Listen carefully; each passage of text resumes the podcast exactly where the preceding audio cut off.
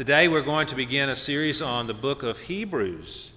And I'm very excited about the book of Hebrews. It was a long time before I ever uh, preached from Hebrews because it's, uh, uh, it, it's so full of wonderful things. Uh, you're always afraid that you won't do it justice. So, hence my prayer that the Lord would really help by the power of His Spirit that Christ would be proclaimed. And it's, it's actually quite easy to proclaim Christ from the book of Hebrews because it's all about Christ. And he's continuously uh, encouraging his readers to, as it says, fix our eyes on Jesus. And we want to do that today uh, as we come to his word. And today we're going to look at the first three verses. Uh, a wonderful beginning to, to this book, and uh, one that I hope will be an encouragement to us all.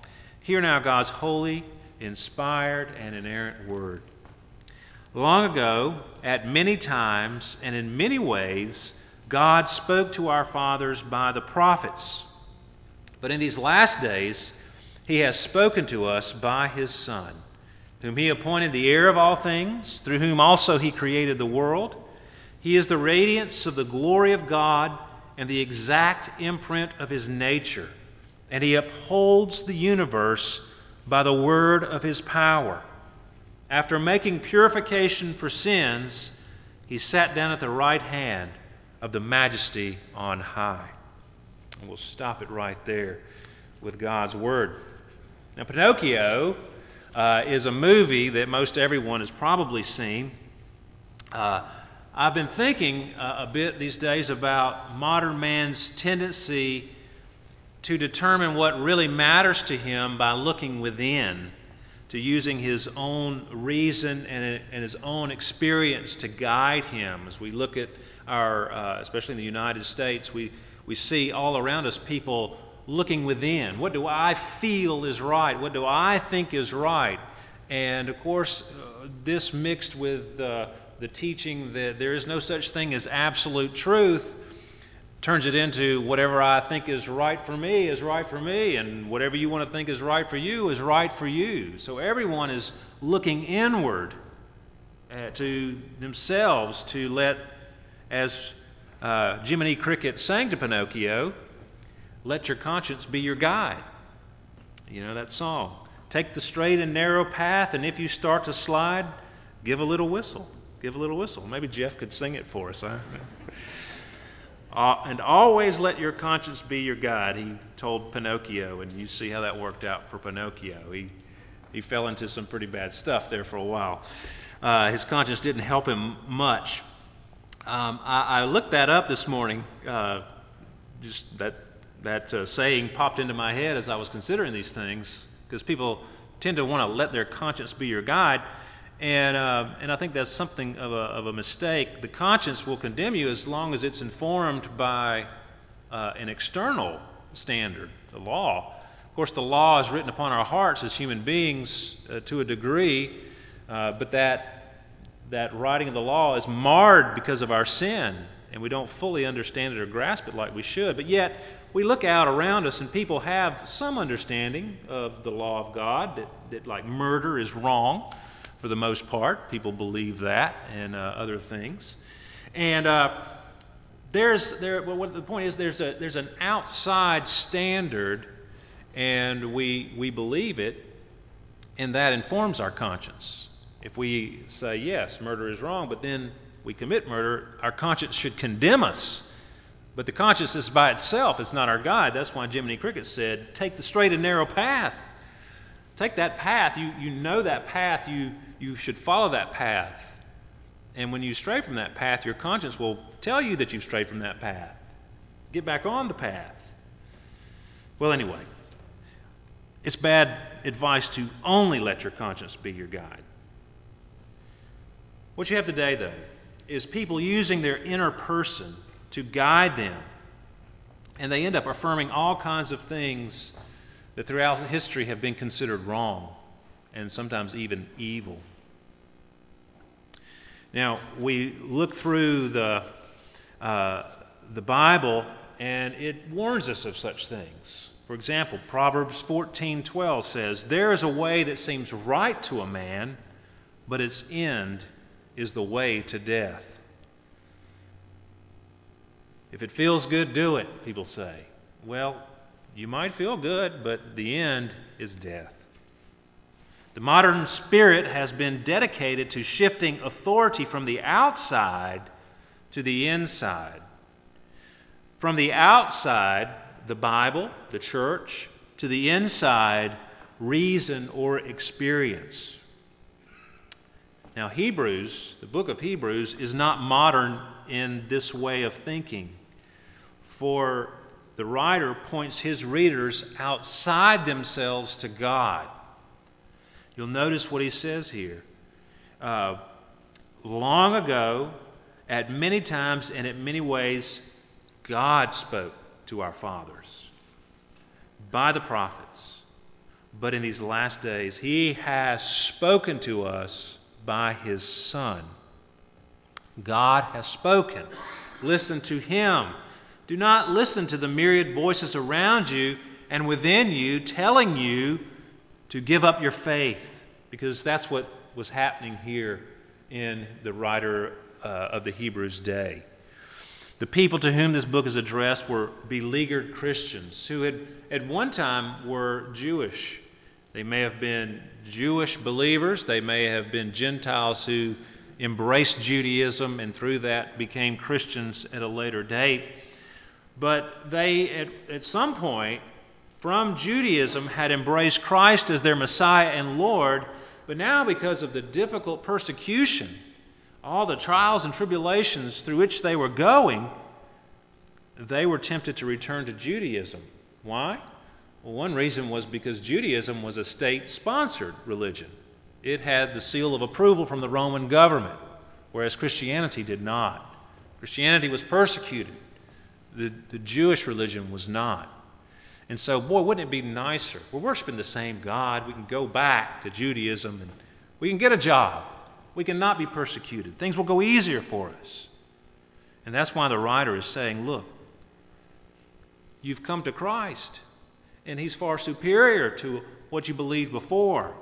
In fact, he uses the word better about 13 times, saying Christ is better than Moses, Christ is better than the angels, Christ is better, better, better. And he's saying, fix your eyes on Jesus, keep looking at him. Don't take your eyes off him. He's important because God spoke through the prophets, he spoke through Moses, but he's done something greater. He's spoken through Jesus Christ. You need to listen to him. Well, look at what the text says about Jesus, because that's he jumps right into it. long ago, many times, in many ways, God spoke to our fathers by the prophets, but in these last days, He has spoken to us by His Son, whom He appointed the heir of all things, through whom also He created the world. So He is the heir of all things. What's an heir?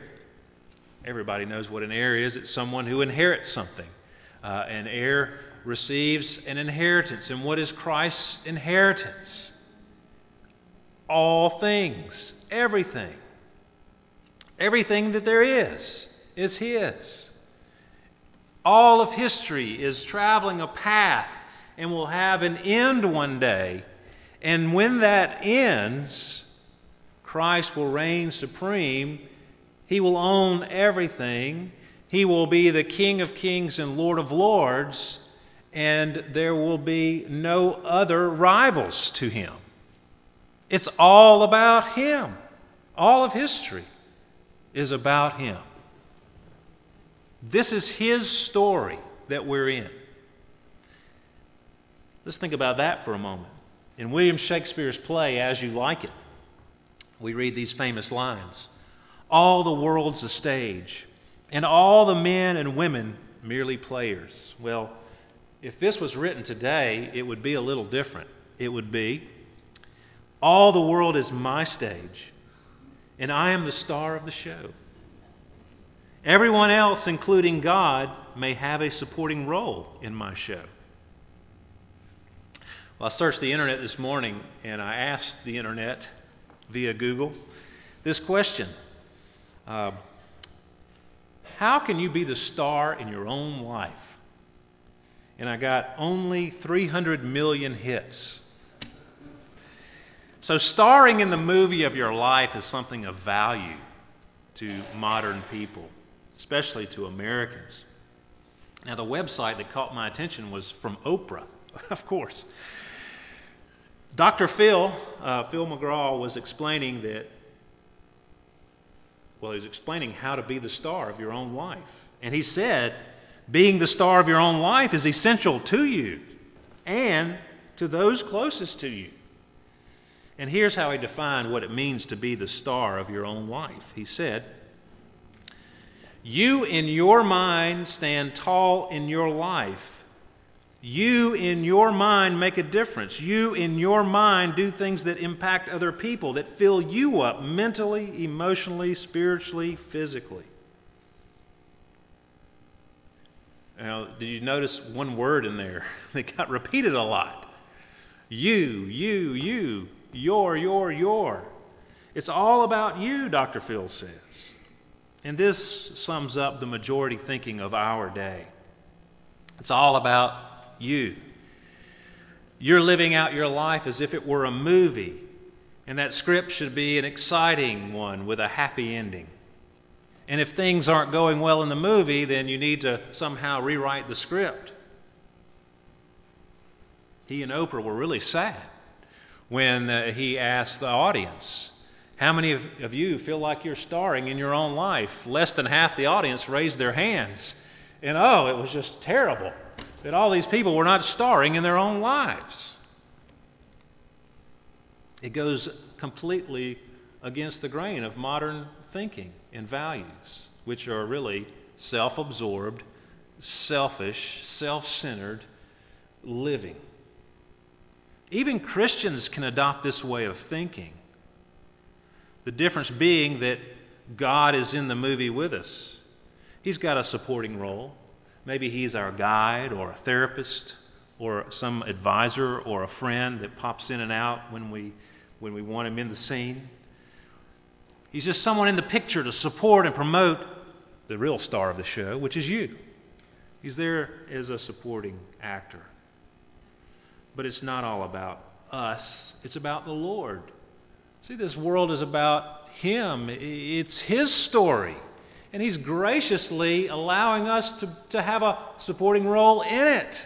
He invites us into His story, into the movie of His life, His world, his universe that the writer of Hebrew tells us he created.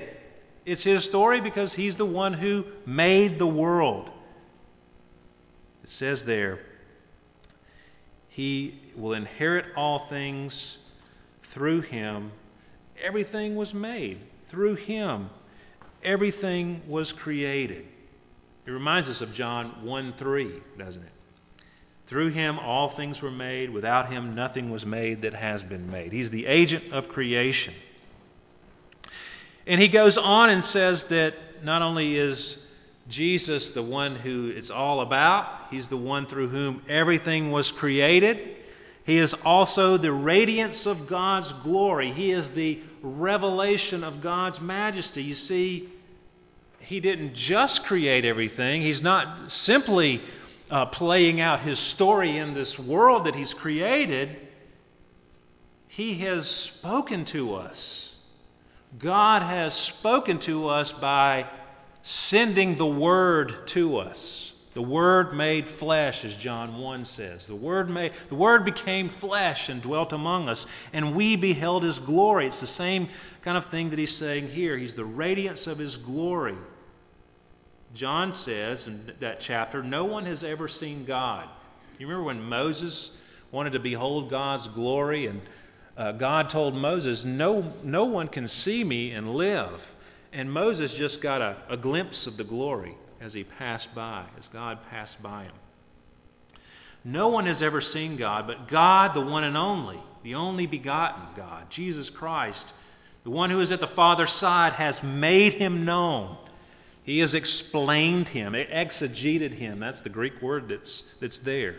He's uh, broken him down, and so we can, we can see what God is like when we see Christ. Because he is, as it goes on to say, the exact imprint of his nature. What God essentially is, is made manifest in Christ. To see Christ is to see the Father and what He is like. John tells us that He's full of grace and truth. Isn't that wonderful? God has created this world, it's all about Him, and He has reached down to us to show us what it's all about, to point us to the one who it's all about. And the writer of Hebrews is saying, listen to Him. Listen to Him. God has spoken in a great way, like He's never spoken before. And this one who has spoken upholds the universe by the word of his power. You know, in, in, in, Greek and Roman mythology, I forget which one, is Atlas. You know, you've seen the picture of Atlas, and he's holding the world on his shoulders. Pretty strong dude. But it's not like Atlas. Jesus is not like Atlas holding the world up. Uh, it means more that he's carrying it along, he's bearing it up toward a goal, toward the, the redemption of the whole thing, of his people and of creation itself. There's an end in sight, and he's bearing it up until the entire universe comes under his dominion. Listen to him. It's all about him. It's his story, and he's telling you about it. He's showing you what God's like. And then finally, it tells us that He's done something for us. He made purification for sins. See, that tells us not only is there a story that's going on that's not our story, that's not about us, eh, that God is telling us about, wants us to know, but he's done something to allow us to become part of that story. He's made purification of sins. See, we're not the star of the show. We're not the center of the universe. In fact, we're sinners. We are sinners who do not deserve to be part of his show. We deserve to be written off. You know, those characters that they kill off. I, I, watched the first season of Downton Abbey and, and, you know, it's a really good show, but I got so upset because they kept killing off all the people I liked. And I just didn't, couldn't bear it anymore.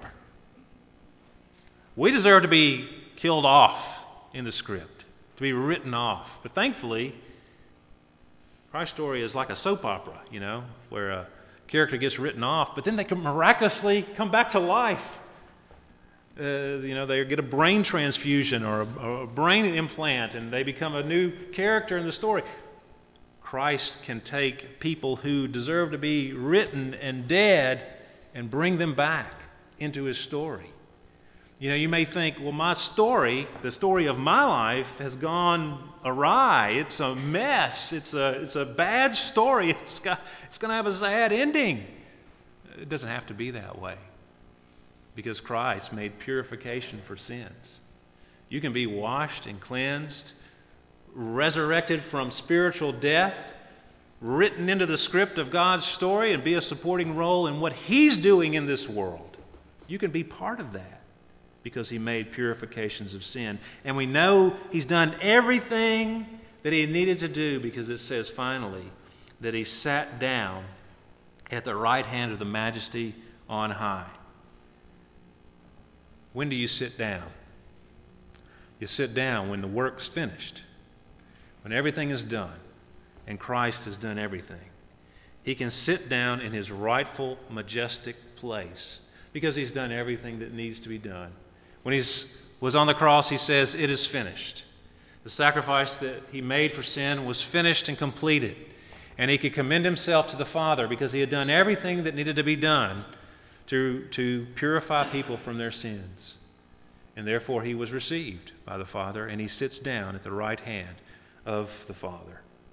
And there he's interceding for people like you and me, sinners in need of his salvation, sinners in need of, of his complete and total sovereignty and intervention in our lives.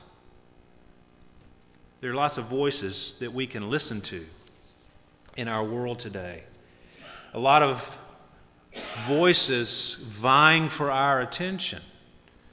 And, and a lot of them sound pretty good, pretty convincing. But there's only one voice we need here, and that's the voice of the one who is heir of all things, who created all things, who has done everything that we need, uh, the one to whom every knee will bow and every tongue confess, the one who will make all things new and offers to make us all, all uh, new as well. May the Lord help us to see Christ in all that He's done for us, and may we give Him our hearts. May we love Him with all of our heart, soul, mind, and strength, because that is exactly what He has done for us. Let's pray together. Father, we thank you uh, for allowing us to gather here today. Thank you for being with us. Thank you, Lord, for the scriptures that point us to Jesus Christ. Lord, we, we often run to so many different things, and we create idols in our hearts all the time. And Lord, we just need you as our Savior and to cleanse and forgive us and to continue to work on us, to overhaul us, to put to death the old man, the old ways of life, and to bring the new resurrection life to bear in our lives. Lord, we pray that as we continue our earthly pilgrimage, that you would help us to be faithful to you. Lord, uh, maybe we're, we don't even know you. Uh, we pray, Lord, that you would give us faith in you and that we would be faithful to you. Lord, we pray that you would help us to know you, to walk with you as your children, and to listen to you, to everything that you say to us, to put us into put those things into practice. Lord, help us to remember that we're part of your story and to assess our lives based on that. What value do we have? Well, you have given us a role to play. You have given us certain gifts and abilities and opportunities. Lord, may we may we be a part of what you're doing in this world. We pray this in Jesus' name. Amen.